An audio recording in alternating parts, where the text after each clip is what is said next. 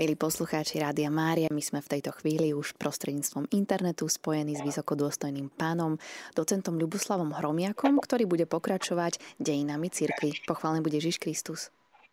Na veky vekov amen. Pozdravujem poslucháčov Rádia Mária. Úprimne sa teším, že opäť máme možnosť zažiť také osvieženie cez históriu, ktorá je veľmi náročná, ale učí nás, ako sa učiť na chybách minulosti a ako čerpať zase z bohatstva predchádzajúcich generácií, pretože kresťanstvo nevzniklo eh, dnes, ani pred týždňom, ani pred rokom, ale eh, celý, celý život církvy nadvezuje na tú dlhú tradíciu už viac ako 2000 rokov existencie kresťanstva a vieme, že bude trvať až do konca časov, pretože eh, svätý Peter dostal prisľúbenie od pána Ježiša, ty si Peter, skala a na tejto skale postavím svoju církev a pekelné brány ju nepremôžu. Takže práve vo vedomí e, aj toho všetkého, čo sa deje okolo nás, aj keď e, možno sa stretávame s rôznymi obávami, ako to bude s kresťanstvom, keď pozeráme naše rodiny, ak pozeráme na vývoj kresťanstva na území Slovenska v súčasnosti, tak možno niekedy prepadneme takému strachu, ako to ďalej bude, ale musíme pozerať na církev, že je všeobecná a poznáme regióny, kde je církev prenasledovaná, poznáme regióny, kde je církev v úpadku, ak berieme do úvahy Európu, tak môžeme povedať, že Európa je skutočne momentálne v úpadku, ale e, sú krajiny zase, kde kresťanstvo je vo veľkom rozkvete, čiže e, práve dejiny církvy nám pomáhajú pozerať na e, samotné dejiny o mnoho v takom globálnejšom pohľade. No a rozprávali sme si o tom, ako je veľmi dôležité uvedomiť si, že kresťanstvo je náboženstvo, ktoré od samého počiatku bolo nenávidené a bolo prenasledované, aj napriek tomu, že kresťanstvo hovorí neustále o posolstve kresťanskej lásky. Milovať nepriateľe. V dnešnom evanieliu sme počuli práve výzvu, aby sme milovali aj svojich nepriateľov. Ako je to možné, že napriek tomu, že kresťanstvo tu hovorí o tom, ako človek má milovať človeka, ako má milovať Boha, ako sa má správať. Ako je to možné, že pri tom posolstve, kresťanskom posolstve dobrej zvesti, radostnej zvesti a lásky musí kresťanstvo neustále zápasiť s fenoménom prenasledovania. Dodnes e, existuje názor, že najviac prenasledovanou náboženskou skupinou na svete je kresťanstvo. Čiže e, poznáme aj nedávny príbeh, som taký trošku ešte nabitý z, z púte, ktorú sme pred krátkou chvíľou skončili s ctiteľmi sa tej Filomény a a tam sme mali možnosť počúvať o príbehu svetej Bakity, ktorá pochádzala zo Sudánu. A spojili sme sa aj s jednou osobou, ktorá e, pozná pomery v súčasnom Sudáne a Južnom Sudáne, kde e, nedávno zomrela mučenickou smrťou a skutočne počuli sme veľmi krásne svedectvo reholnej sestry Veroniky Rácovej, ktorá e, vo vedomí, že obetuje svoj život práve v čase, kedy e, mnohí kresťania očakávali, že práve v tej ťažkej situácii kresťanské reholné sestry teda neopustia komunitu, tak ona sa dobrovoľne obetovala a pán túto obetu prijal a počuli sme to aj z úst um, osoby, ktorá, s ktorou sa sestra Veronika radila. Bolo to veľmi pekné a silné svedectvo, kedy ona sama povedala, áno, ona je mučenička, pretože pred jej odchodom um, sme sa radili a hovorila vyslovene, že ak by mala priniesť obetu z lásky ku Um, kresťanom, ktorí tam žijú, rada to urobí. Takže vidíme, že fenomén mučeníctva nie je len záležitosťou troch storočí prenasledovanej církvy, ale aj v súčasnosti, opakujem, je kresťanstvo považované za najviac prenasledované. Dokonca dodnes v, máte krajiny ako Afganistan alebo aj ten spomínaný Sudán. Pýtal som sa na situáciu, aká je v súčasnosti v tejto krajine a hovorili o tom, že um, byť kresťanom v Sudáne znamená spáchať delikt a za konverziu na kresťanstvo je trest smrti. Čiže alebo niekto emigruje z náboženských dôvodov, musí opustiť krajinu, alebo ak sa to dozvedia, tak čaká ho vyslovene smrť. Takže keď sme si počas viacerých týchto prednášok rozprávali o fenoméne mučenictva a rozoberali sme to z rôznych častí, od teológie mučenictva, od toho, ako sa kresťania voči samotnému fenoménu bránili ako niektorí utekali na púšť, kde nemali dostatok odvahy, aby vyznali Krista pred svetom a tam vzniká práve prvé, vznikajú prvé komunity e, mníchov a ľudí zasveteného života známych pod názvom Otcovia púšte. Takže dnes by sme sa chceli venovať ešte istej téme, ktorá súvisí s fenoménom múčenictva a potom sa už budeme zaoberať aj inými teologickými témami, aj organizáciou církvy od čias apoštolov, aby sme mali také spojivky, aby sme si uvedomili, že tá církev žije z tradície. A táto téma, ktorou sa chceme dnes zaoberať, je téma uh, apologetickej literatúry. Čiže ak sme si v minulej uh, relácii rozprávali o tom, že uh, mučeníci mučenická smrť bola natoľko vzácná, že dochádzalo k zapisovaniu um, tých, ktorí zomreli mučenickou smrťou a uchovávaní relikví a vznikli z toho, a, vznikli z toho rôzne a, kalendáre alebo e, pasiones, alebo martyrológia, tak e, toto je už e, církev, ktorá píše, ktorá zachytáva svoju tradíciu. No a v tejto píšucej tradícii, ktorá hovorí o tom, že do kresťanstva už vstupovali aj vzdelanejší ľudia, kým počiatok kresťanstva súvisí úplne s jednoduchými rybármi. Teraz e, o 9 dní máme sviatok svätých apoštolov Petra a Pavla.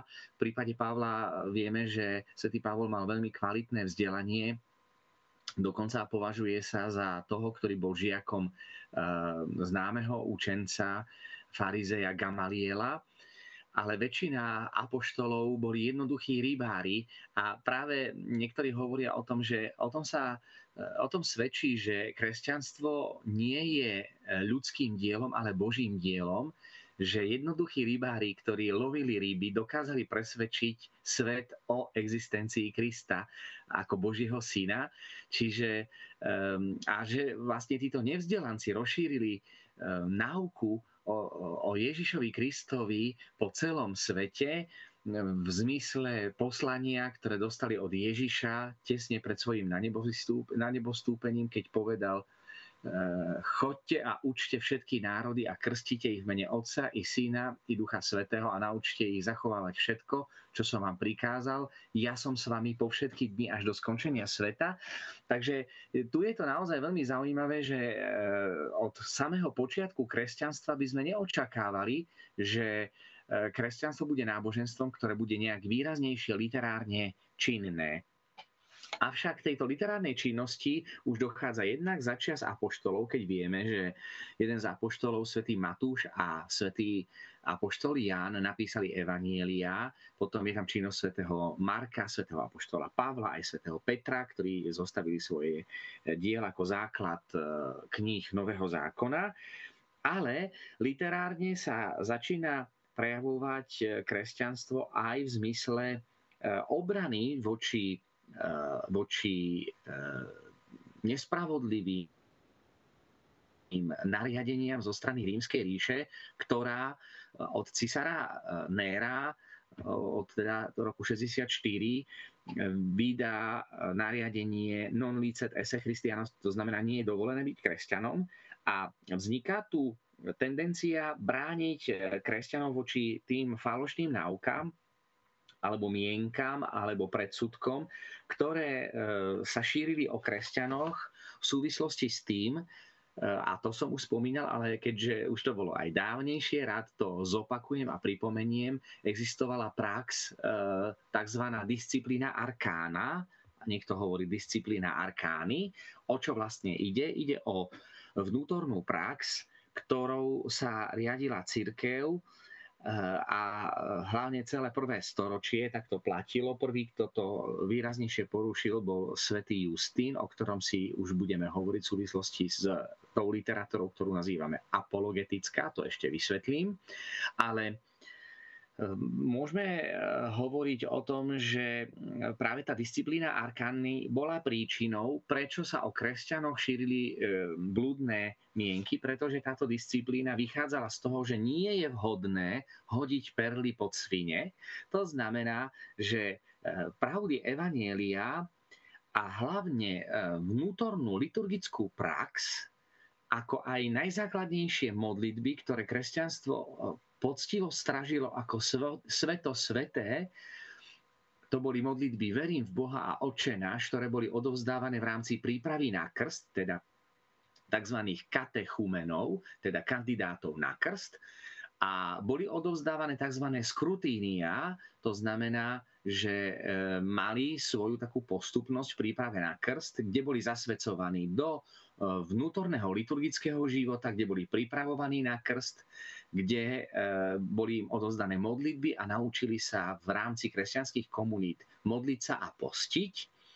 Takže táto e, prax disciplína arkány viedla k tomu, že sa o jednotlivých e, liturgických úkonoch nesmelo hovoriť. Ale predsa nič nie je také tajné, aby sa neprezvedelo. Takže vždy, napriek tomu, že to bolo zakázané, nejaké strohé nie celkom komplexné informácie vychádzali na povrch do spoločnosti Rímskej ríše, ktorá s týmito informáciami narábala rôznym spôsobom a prikrášľovali sa rôzne e, mienky. Jednak treba tu povedať, že najviac prví, ktorí bojovali proti kresťanom, boli samotní Židia, ktorí sa usilovali o bránenie čistoty viery, celkom logicky to vieme aj pochopiť. Dodnes, keď sa stretnete s, s tými, ktorí sú veriaci Židia, Vieme, že Židia neveria v Najsvetejšiu Trojicu. Keď pán Ježiš povedal o sebe, že je Boží syn, veľkňaz si roztrhol rúcho a povedal, že sa rúha, že sa robí rovným Bohu. Čiže e, náuka o Ježišovi Kristovi ako o Božom synovi zvnútra židovského prostredia vyvolala reakciu veľmi ostrú, ktorej kon, konec koncov je reprezentantom aj svätý Apoštol Pavol, ktorý ešte ako Šavol pred svojim obrátením horlil pre vieru a prenasledoval um, kresťanov, vyznavačov Krista a až na ceste do Damasku zažil veľmi silný Boží zásah, kedy počul slova Šavol, Šavol, prečo ma prenasleduješ? Vieme, že svätý Apoštol Pavol e, bol veľmi e, horlivý v prenasledovaní kresťanov, práve preto, že mu išlo o čistotu viery a považoval toto učenie za bludné, za heretické. Čiže e, z perspektívy ortodoxného, pravoverného žida bolo prirodzené, že voči tejto frakcii vo vnútri židovského náboženstva treba sa ohradiť a treba to považovať za heretické alebo za nejakú židovskú sektu. Je to vidieť aj v postoji, e, ktorý máme zachytený e, historicky v diele Svetónia, ktorý opisoval životy cisárov a tam spomína, že za čias cisára Klaudia boli vyhnaní z Ríma Židia, ktorí sa škriepili o nejakého Chresta alebo Krista. Takže toto sú vôbec e, najstaršie zmienky, ktoré hovoria o prítomnosti kresťanstva v Ríme, hlavnom meste Rímskej ríše. Čiže um, rok 49 až 50 to je vlastne údaj, ktorý zachytáva rímsky historik Svetonius v živote cisára Klaudia kde sa hovorí o tom, že boli vyhnaní ohľa, Židia ohľadom spory o nejakého Krista. Čiže vidíme, že Židia, ktorí používali uh, výnimku zo zákona a bolo im umožnené, aby mohli vyznávať vieru v jediného Boha, ktorú si Židia veľmi poctivo strážili, naši starší bratia vo viere, tak práve tým, že e, Židia poukazovali na kresťanov, že oni k nám nepatria, vyvolávali pozornosť e, rímskych úradov a keďže kresťania nemali tú výnimku, ktorú Židia získali od rímskeho senátu a od cisára, bolo to, bol to dôvod, prečo dochádza ku prenasledovaniu e, samotných kresťanov. Čiže aj práve tento postoj prezrádza, ako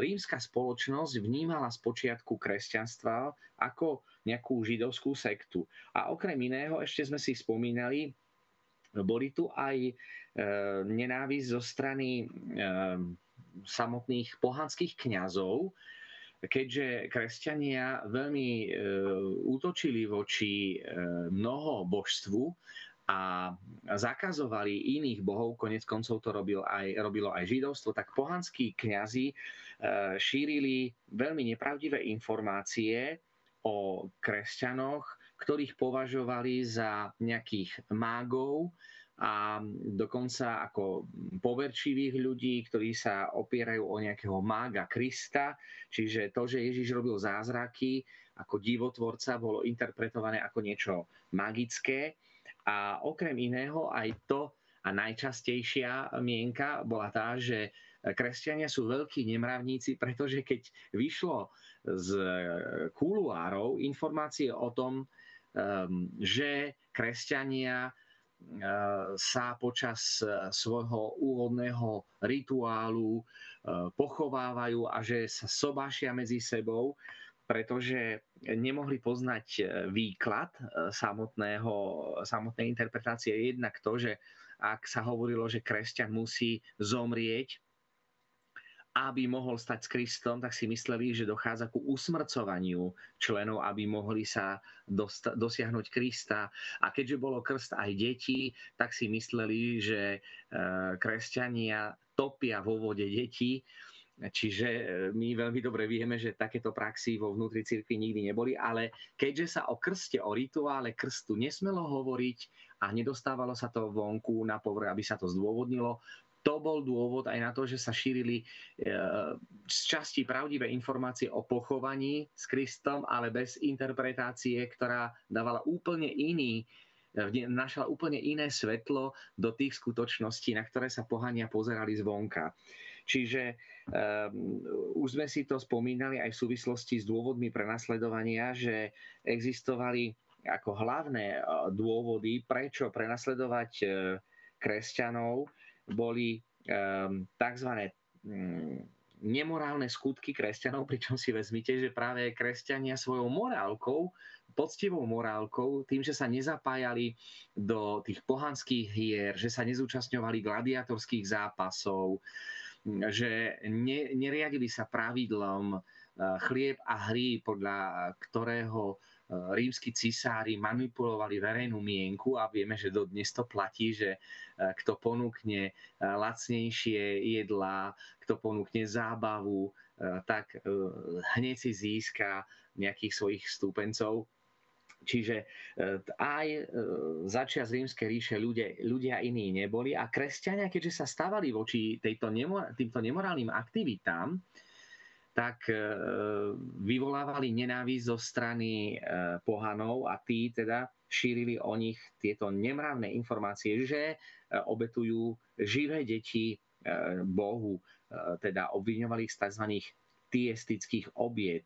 Alebo potom obviňovali z toho, že keďže sa medzi sebou bratia a sestry ženili a vydávali, my vieme, že nejde tu o pokrvné príbuzenstvo, ale o duchovné v spojení s Kristom. Všetci sa nazývame bratia a sestry, ale nie sme e, fyzicky pokrvnými bratmi a sestrami, tak to sa navonok dostalo ako informácia, že keďže bratia a sestry e, sa majú spolu stretávať na hodoch lásky, kresťanskej lásky, tak si to samozrejme v ich zvrátenom zmýšľaní interpretovali, že hody lásky to sú orgie, ktorými sa bratia, bratia a sestry vyznávajú lásku sexuálnym spôsobom, čo samozrejme nebola pravda alebo potom oidipodia, to, na to pozerali Gréci aj Rímania s veľkým odporom. Ide o krvismilstvo, teda keď sa bratia a sestry medzi sebou ženili a vydávali, ale vieme, že zase tu nešlo o pokrvné príbudenstvo, pretože aj podľa e, predpisov e, od samého počiatku církvy a potom neskôr formulovaní kanonického práva e, pokrvenstvo, príbuzenstvo je kanonickou prekážkou pre sobáš, takže my vieme, že takéto, k takýmto javom nedochádzalo. No a samozrejme, keďže kresťania nechceli obetovať pohanským bohom, tak pohanskí kňazi šírili informáciu o kresťanoch, že to sú bezbožníci, že sú to ateisti, neveria v božstvo, preto sa nezúčastňujú tých pohanských obied a vytvára sa na nich tlak, aby sa prispôsobili väčšine. Vieme, že práve kresťanstvo musí aj v súčasnosti veľmi zápasiť e, voči neraz nepravdivým informáciám, e, voči ktorým sa my, kresťania, musíme ohradiť a sú na nás vytvárané isté tlaky, e, na to, aby sme ustúpili, aby sme prijali nejaký morálny diktát dnešnej doby. A to isté si vezmite, kresťania prežívali v priebehu celých dvoch tisíc ročí existencie kresťanstva, nevynímajúc ani prvé storočia církvy. Takže mm, tým, aby sa e, kresťania mali obhájiť, že nie sú pohania, tak ich žiadali, aby prinašali obety pohanským bohom, pričom z hľadiska e, nášho učenia viery vieme, že je to delikt, ktorý sa dokonca rádil medzi štyri kapitálne hriechy, za ktoré nasledoval trest, exkomunikácie. Čiže um, výčitky z nemorálneho konania eh, prv, kresťanov prvých troch storočí je o to menej pravdivé, že vieme, že ten, kto sa nechal pokrstiť, ten už vlastne vychádzal z toho, že už nesmie viac zhrešiť. A dokonca práve preto, že existovala veľmi prísna disciplína vo vnútri cirkvy, koniec koncov vieme, že aj eh, starí Gréci a Rímania E, boli veľmi nábožní, ale boli veľmi nemorálni, čiže verili v Boha, ale e, žili ako keby Boha nebolo. Čiže ten pohľad na Boha, ktorému treba, stačí prinášať obety, stačí sa k ním modliť, ale žili ako keby Boha nebolo, žili nemravným životom. Predstavte si tie Rímska ríša, ktorá sa považovala za zbožnú ríšu, veriacu ríšu, e, robila gladiatorské zápasy, kde usmrcovali otrokov a na tom sa celí, celí obyvateľia teda rímskej ríše bavili a mali z toho obrovský biznis, keď sa vsádzalo na gladiátorov, ktorí sa medzi sebou vraždili. Čiže už samo o sebe prezráza to, že tá um, rímska ríša bola morálne veľmi opustená a bola veľmi E, spustlá, nemravná.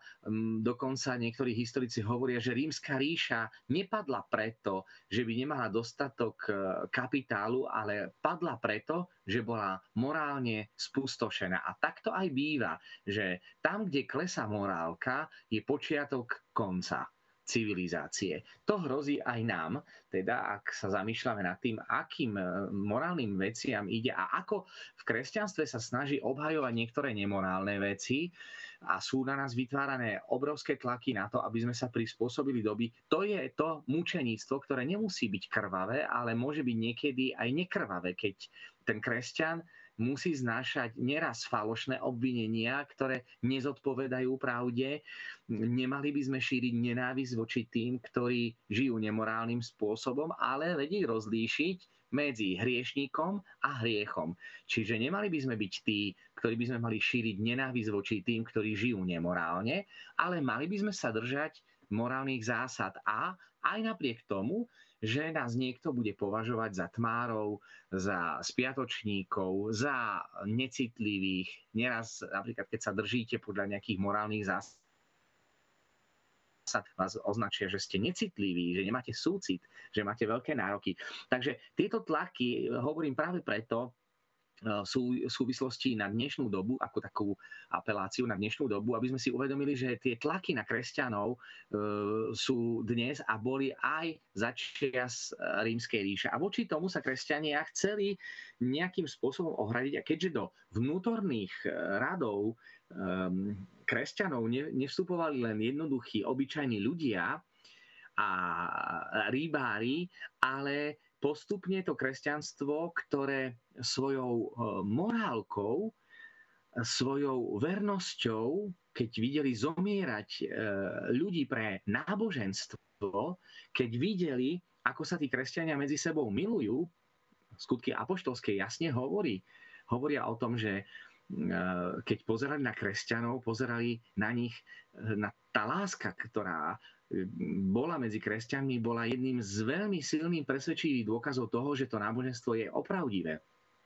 Aj my v našich kresťanských komunitách si tiež musíme uvedomiť, ako je veľmi dôležité, aby sme sa usilovali o bratskú lásku v našich farnostiach, pretože ako náhle príde niekto cudzí a vidí, ako sa ľudia medzi sebou nenávidia, a robia si ťažkosti. Toto neraz je zábranou pre mnohých, aby vstúpili do kresťanského spoločenstva, do e, farností. E, stretol som sa veľakrát s ľuďmi, ktorí hovoria, že tí, ktorí nechodia do kostola, neraz žijú po morálnej stránke lepšie ako tí, ktorí chodia na sveté omše, pristupujú k sviatostiam a niekedy žiaľ majú pravdu, Čiže e, to je dôkaz toho, že e, máme tú tendenciu, ako to bolo v rímskej ríši, že máme vieru, chodíme na sveté omše, pristupujeme k, k sviatostiam, čiže liturgicky žijeme, ale ak morálka veľmi padne, bude to presne to, že to náboženstvo bude formálne, ako v rímskej ríši. A keď kresťania na druhej strane v tom čase zomierali pre vieru, keď mali veľmi prísnu morálku, kvôli ktorej odkladali príjmanie krstu až na koniec života, pretože považovali žiť po kresťansky ako niečo, čo je veľmi ťažké. A kto sa už dal pokrstiť, to bolo už radikálne riešenie života, že už ten kresťan nemôže viac zmeniť a zhrešiť a preto si dávali nové mená. Vezmite si, že my máme krstné mená, ktoré nesú mená svetcov. Ale Pozrite sa, koľko dnes e, je kresťanských rodín, ktoré nedávajú kresťanské mená svojim deťom. Čiže to tiež prezrádza istý znak úpadku, ktorá v spoločnosti je, pretože e, v tých prvých troch storočiach prenasledovanej církvy kresťania mali svoje teda, pôvodné mená a pri krste dostali nové meno v zmysle apokalipsy. Tak ako je to napríklad aj u reholníkov. V zmysle ako, ak, e, ak, apokalipsy, ktorá hovorí, že uh, ustanovím ho ako z, teraz už si to presne úplne nepamätám, aby som zase nepovedal nejakú nesprávnu informáciu z Biblie, ale dám mu nové meno v Apokalypse je spomínané. A v tomto duchu aj napríklad reholnice a reholníci, keď sa zasvedcujú Bohu, dostávajú nové meno tak toto bolo aj v prípade kresťanov, ktorí si dávali už mená neraz podľa vzorov mučeníkov, ktorí podstúpili mučenickú smrť.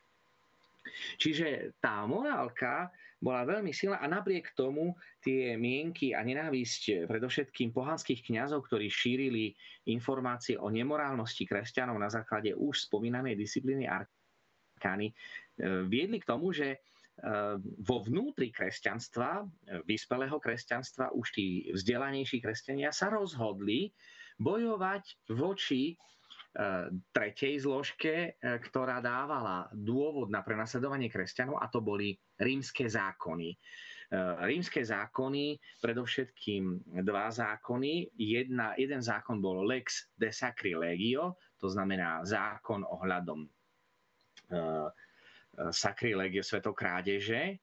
Ehm, išlo o to, že eh, ak niekto ehm, robil úkony, ktoré znesvedcovali sveté miesta, tak považovalo sa to za sakrilegium. Aj samotná nevera sa považovalo za niečo, čo sa vzťahovalo na ten lex de sacrilegio, za ktoré nasledovala, tre, nasledoval trest smrti. Napríklad, vezmite si, aj to lex de sacrilegio sa vzťahovalo napríklad e, na problematiku, ktorá e, určite veľmi zaujímavá aj pre vás, milí poslucháči.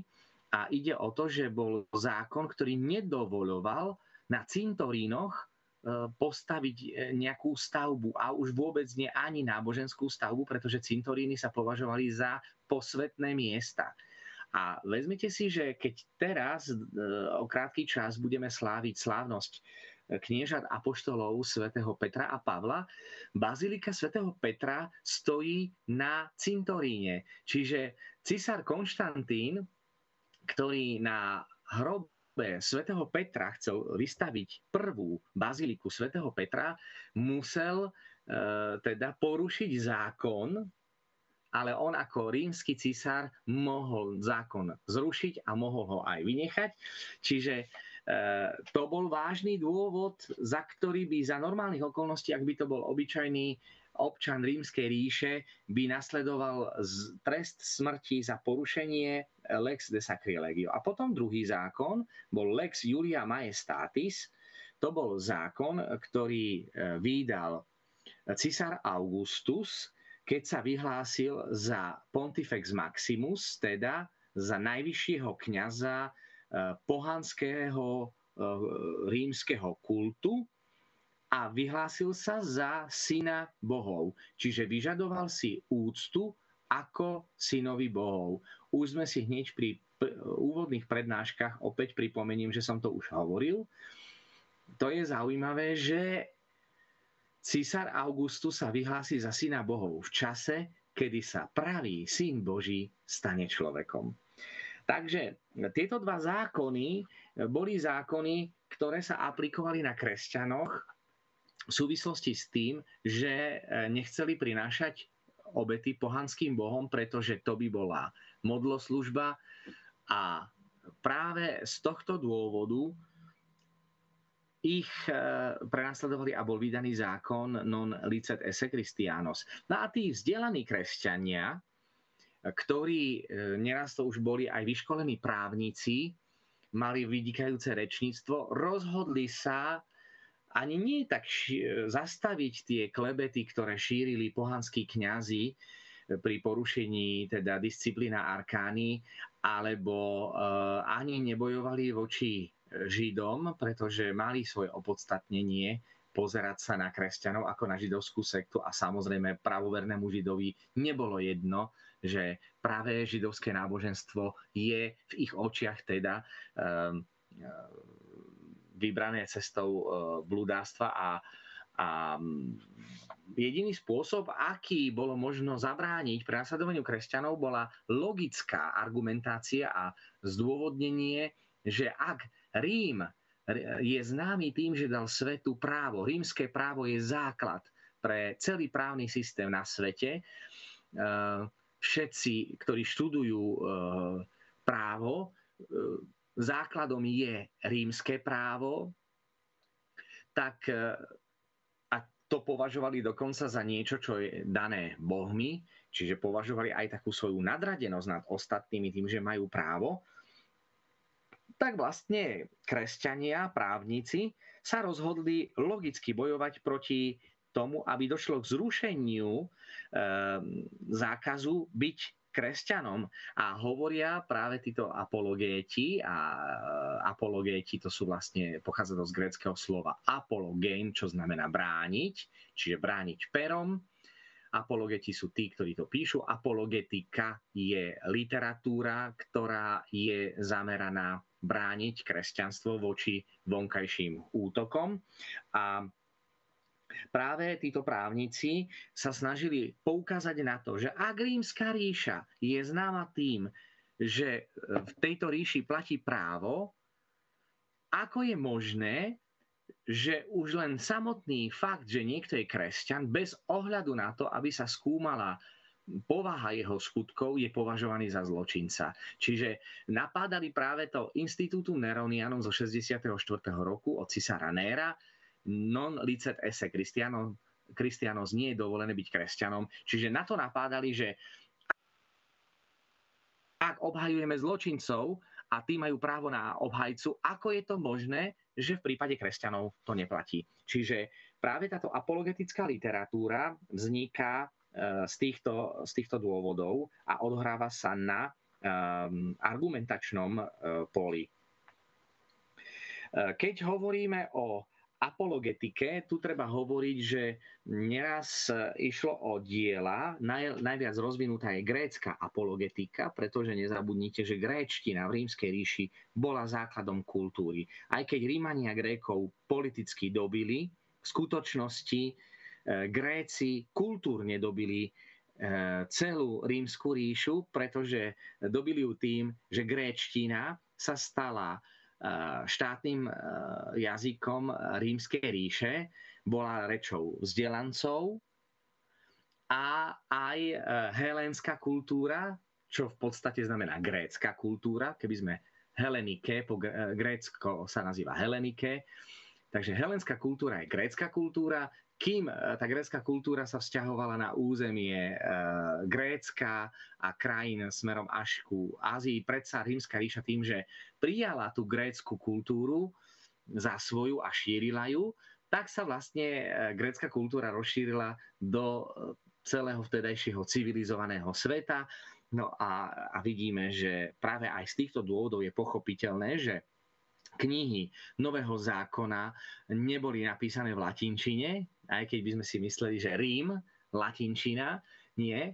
Rím znamená gréčtina pre vzdelancov. Latinčina bola ľudovou rečou, ktorou hovorili nevzdelaní ľudia, o čom svedčí aj preklad svätého písma z gréčtiny do latinčiny, ktorú urobil veľký západný cirkevný otec svätý Hieronym a tento preklad sa nazýva Vulgáta.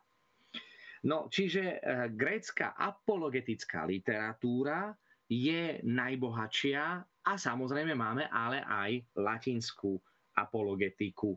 A apologetické spisy sú adresované pohanom a predstaviteľom štátnej moci. Um, zároveň s apologetikou začínajú vznikať aj tzv. polemické spisy, čiže niektoré apologetické diela majú aj znaky polemické literatúry a tie sú už doktrinálne. Čiže uh, ide o polemiku, viete, už o veciach, ktoré sú známe. Čiže teologicky môžete diskutovať s niekým, kto už má teologické poznanie a môžete s ním polemizovať. Z toho vzniká teda uh, aj názov polemická literatúra. A kým apologetická literatúra e, nie je e, literatúrou e, striktne teologickou, ale logickou.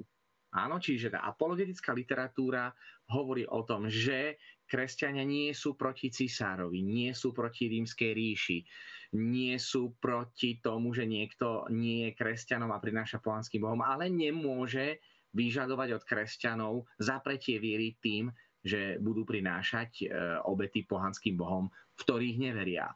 Čiže e, a potom ten právny útok na to, aby došlo k zrušeniu e, zákona, ktorý diskriminoval kresťanov, napriek tomu, že rímska ríša bola voči iným náboženstvám veľmi tolerantná a po dobití kmeňov a e, jednotlivých etník neraz Rímania sami príjmali do svojho panteónu, teda do ríše bohov a uctievania bohov, aj tých bohov, e, ktorých si uctievali podmanené kmene a etnika. Čiže e, voči kresťanstvu je to také veľmi zvláštne, ale pán Ježiš povedal veľmi pekne, že svet vás nenávidí, nie ste z tohto sveta. Čiže tá nenávisť e, sveta voči kresťanstvu je len jasným dôkazom toho, že kresťanstvo nie je dielom ľudským, ale je dielom Božím. Čiže hovoríme o apologétoch, o apologetickej literatúre, o ktorej sme si hovorili, že je zameraná na obranu kresťanstva voči um, útokom alebo obviňovaniu zo strany um, rímskeho práva, ktoré nedovoluje kresťanom byť e, kresťanmi, pretože sa to považuje za zločin, za trestný čin a okrem iného e, takisto aj e, zdôvodnenie niektorých falošných informácií o tom, že kresťania sú tí, ktorí obetujú živé deti a to krvi smilstva, tie ďalšie veci. Eh, je tu ešte jeden veľmi zaujímavý um, taký podnet, ktorý sa ukazoval na, na to, uh, ktoré ukazoval to uh, kresťanstvo ako um, niečo, čo nie je akceptovateľné pre vzdialeného Gréka alebo Rímana.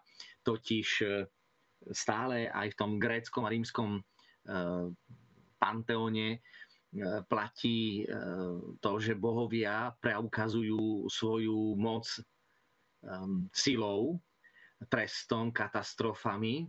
Čiže podľa toho, kto je silnejší, kto viac potrestá, ten je silnejší boh. A kresťanstvo hovorí o odpustení, o láske. Takže Takže pán Ježiš z pohľadu vzdelaného a zbožného Gréka alebo Rímana pozerali na pána Ježiša ako na slabého boha, ktorý sa nepomstil tým, ktorí ho chceli ukrižovať a zomrie na dreve kríža. Čiže vyzerá to ako slabý boh, ktorý e, sa nechá poraziť jeho nepriateľmi. Preto aj v rímskom prostredí sa stretávame s paródiami nielen v Šable, keď e, sa stretávame s tým, ako vznikali paródie na e, moslimské prostredie, čo samozrejme v moslimskom prostredí, ktoré je na to veľmi citlivé, vyvolávalo veľmi silnú reakciu. Čiže vidíte, že tá obrany schopnosť e, moslimov voči znevažovaniu náboženských symbolov je veľmi silná, čo je tak trošku smutné, že zo strany nás, kresťanov, že sa voči tomu stávame dosť tak indiferentne. Tak tu treba ale povedať, že existovali paródie na eh, kresťanskú vieru a tie paródie eh, máme aj v zhmotnenej podobe. V roku 1856 máme jeden taký dôkaz na Palatíne. Tí, čo ste boli v Ríme, tak eh, pravdepodobne viete, že ako je Koloseum, tak napravo od Kolosea je taký vrch, kde mali sídlo cisári a volá sa to Palatín. A tam na stene Palatína jeden e, rímsky archeológ Carucci objavil paródiu na e, Krista a diskreditáciu kresťanstva, kde je pán Ježiš e, na kríži znázornený ako um, osol. To znamená, že je to taká, a ešte nápis, Alexamenos sa klania Bohu, bolo to písané po grécky, to znamená, že musel to byť niekto zo vzdelancov, či obyčajný pospolitý ľud by takéto, takéto niečo neurobil. Čiže e, tým chceli dať tí vzdelanci najavo, že veriť v Krista ako Boha, ktorý sa nechá pribiť na drevo kríža, to môže robiť len somár alebo blázon. Čiže preto urobili aj tú hlavu osla. A je tu ešte aj jeden, dôvod, niektorí dokonca hovoria, že existovalo náboženstvo, kde sa klaňali oslovy, čiže ako keby využili ten vzdelanci um, a jednou ranou zabili dve muchy, že dali najavo e, kult, ktorý bol v jednom nejakom marginálnom náboženstve a zároveň výsmech e, na Ježiša Krista, a výsmech z toho, že takýto, takéhoto Boha určite veriť nebudeme. Čiže tá apologetická literatúra bola zameraná práve týmto spôsobom proti takýmto paródiám, proti e, týmto e, ohovárackým kampaniám a hlavne proti tomu, aby si samotní senátori, e, ktorí mali právo vydávať zákony a schváľovať ich, uvedomili nezmyselnosť Institutum Neronianum, nie je dovolené byť kresťanom, aby ukázali, že ak je tu spravodlivosť, ak sa rímska ríša riadi právom, tak nech je spravodlivá aj voči kresťanom a nie zaujatá. Akú formu má apologetická literatúra, tak z hľadiska literárneho žánra tu možno hovoriť o tom, že sa sleduje typický literárny žáner aj rímskej ríše, čiže nejde o nejaký nový literárny druh, ale o literárny druh, ktorý už existoval a taká kultivovaná forma, existovali dve formy a to dialog alebo orácio, to znamená reč, ktorá má presne svoju E, literárnu štruktúru, čiže v tom zase tí kresťanskí apologéti využívali literárne formy a podoby, aké boli zaužívané v samotnej rímskej ríše u vzdelancov. A to práve dokazuje o prenikaní kresťanstva do vyšších skupín obyvateľstva medzi vzdelaných ľudí. A takisto aj potreba um, prehlbiť filozoficky a tak, a tak aj vedecky kresťanské učenie, ktoré už e, silnie a začína si merať svoje sily s vyspelým helenským svetom tým, že sa púšťa do literárnych foriem, ktoré možno z hľadiska kultúry považovať už za e, vrcholnejší prejav e, samotnej e, helenskej civilizácie. Komu je adresovaná reč? Je adresovaná alebo cisárovi, alebo senátu, pričom treba ale povedať, že nemusel tá reč priamo byť zaslaná a odovzdaná Senátu. Mohlo to byť iba akoby také pomyselné s úmyslom, aby sa to dostalo ku kompetentným ľuďom a aby to vyvolávalo nejakú reakciu ktorou by e, kresťania sa mohli brániť voči diskreditačným aktivitám e, rímskej ríše. E, niektorí dokonca hovoria, že ak hovoríme o prvej obrane kresťanstva, to, tu si treba naozaj uvedomiť, že apologetika bol odbor, ktorý sa študoval aj v rámci teologických štúdií, kde sa ukazovalo na nejaké blúdne tvrdenie, alebo nejaké predsudky voči kresťanom, ktoré bolo treba nejak rozumnejšie vyvrátiť. Možno tí starší si ešte pamätáte,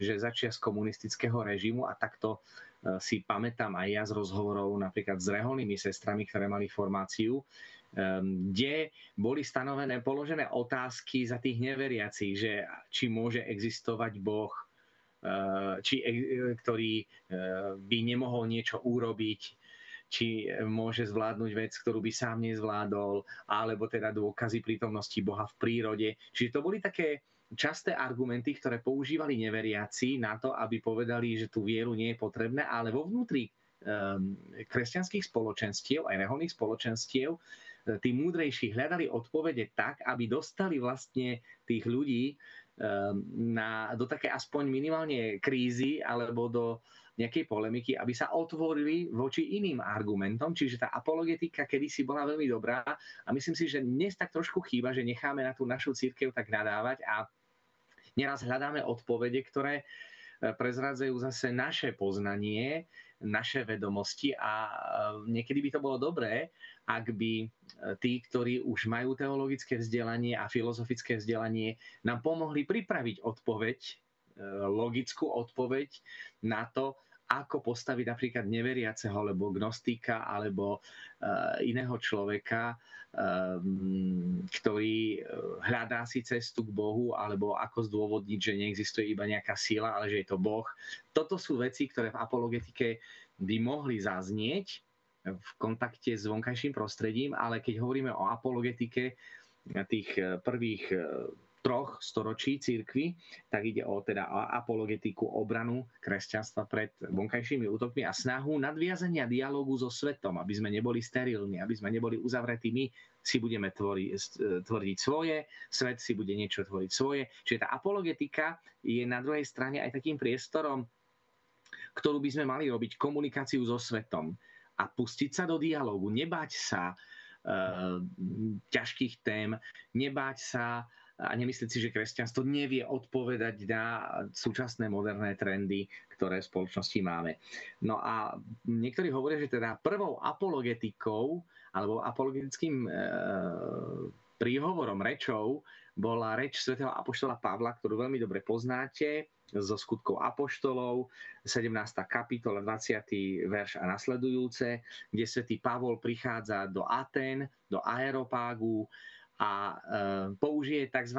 kaptácio benevolencie, to znamená, že spôsob, ktorým sa snaží nachýliť si priazeň poslucháčov a hovorí, počul som o vás, Atenčania, že ste zbožní, že máte úctu k Bohom. Nešiel tým, že e, prečo sa kláňate cudzím Bohom, keď existuje jediný Boh, pravý Boh, ktorý je trojediný. Nie.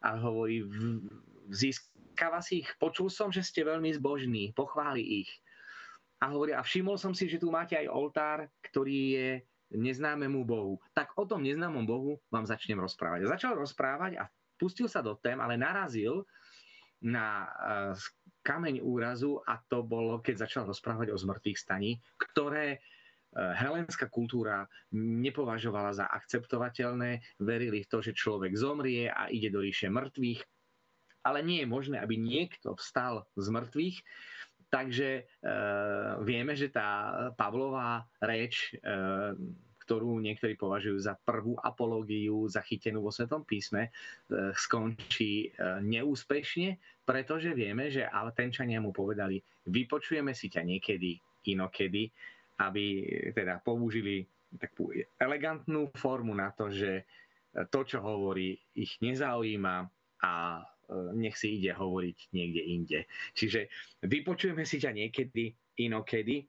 Verím, že to nebude náš prípad, keď chceme pokračovať v e, tejto problematike, ale čo hádam možno povedať, že e, informácie o apologetickej literatúre sa stretávame od otca cirkevných dejín Eusebia Cezarejského vo svojom diele Cirkevné dejiny, kde hovorí o istom kvadrátovi. E, ten údajne napísal svoju prvú apológiu priamo cisárovi Hadriánovi, ktorý bol cisárom v rokoch 117 až 138, pričom cisár Hadrián pre vás, milí poslucháči, môže byť zapamätateľný v tom, že tí, čo ste boli v Ríme a poznáte Anielský hrad v Ríme, v blízkosti Vatikánu, tak to bolo pôvodne Hadrianovo mauzoleum, kde bol pochovaný tento císár. Neskôr bol prestávaný na pevnosť. Takže e, o tom Adrianovi rozprávame. A e, tam e, teda Quadratus napísal apológiu cisárovi Hadrianovi, ale tento fragment sa nám ehm, zachoval iba veľmi malý, čiže nepoznáme celú prvú zachovanú apológiu a ďalším je až Aristides, ale to už budú témy, ktoré rozpracujeme možno na budúce. Ďakujem veľmi krásne a prajem požehnaný deň. Pán Boh zaplať aj vám s Pánom Bohom. S Pánom Bohom.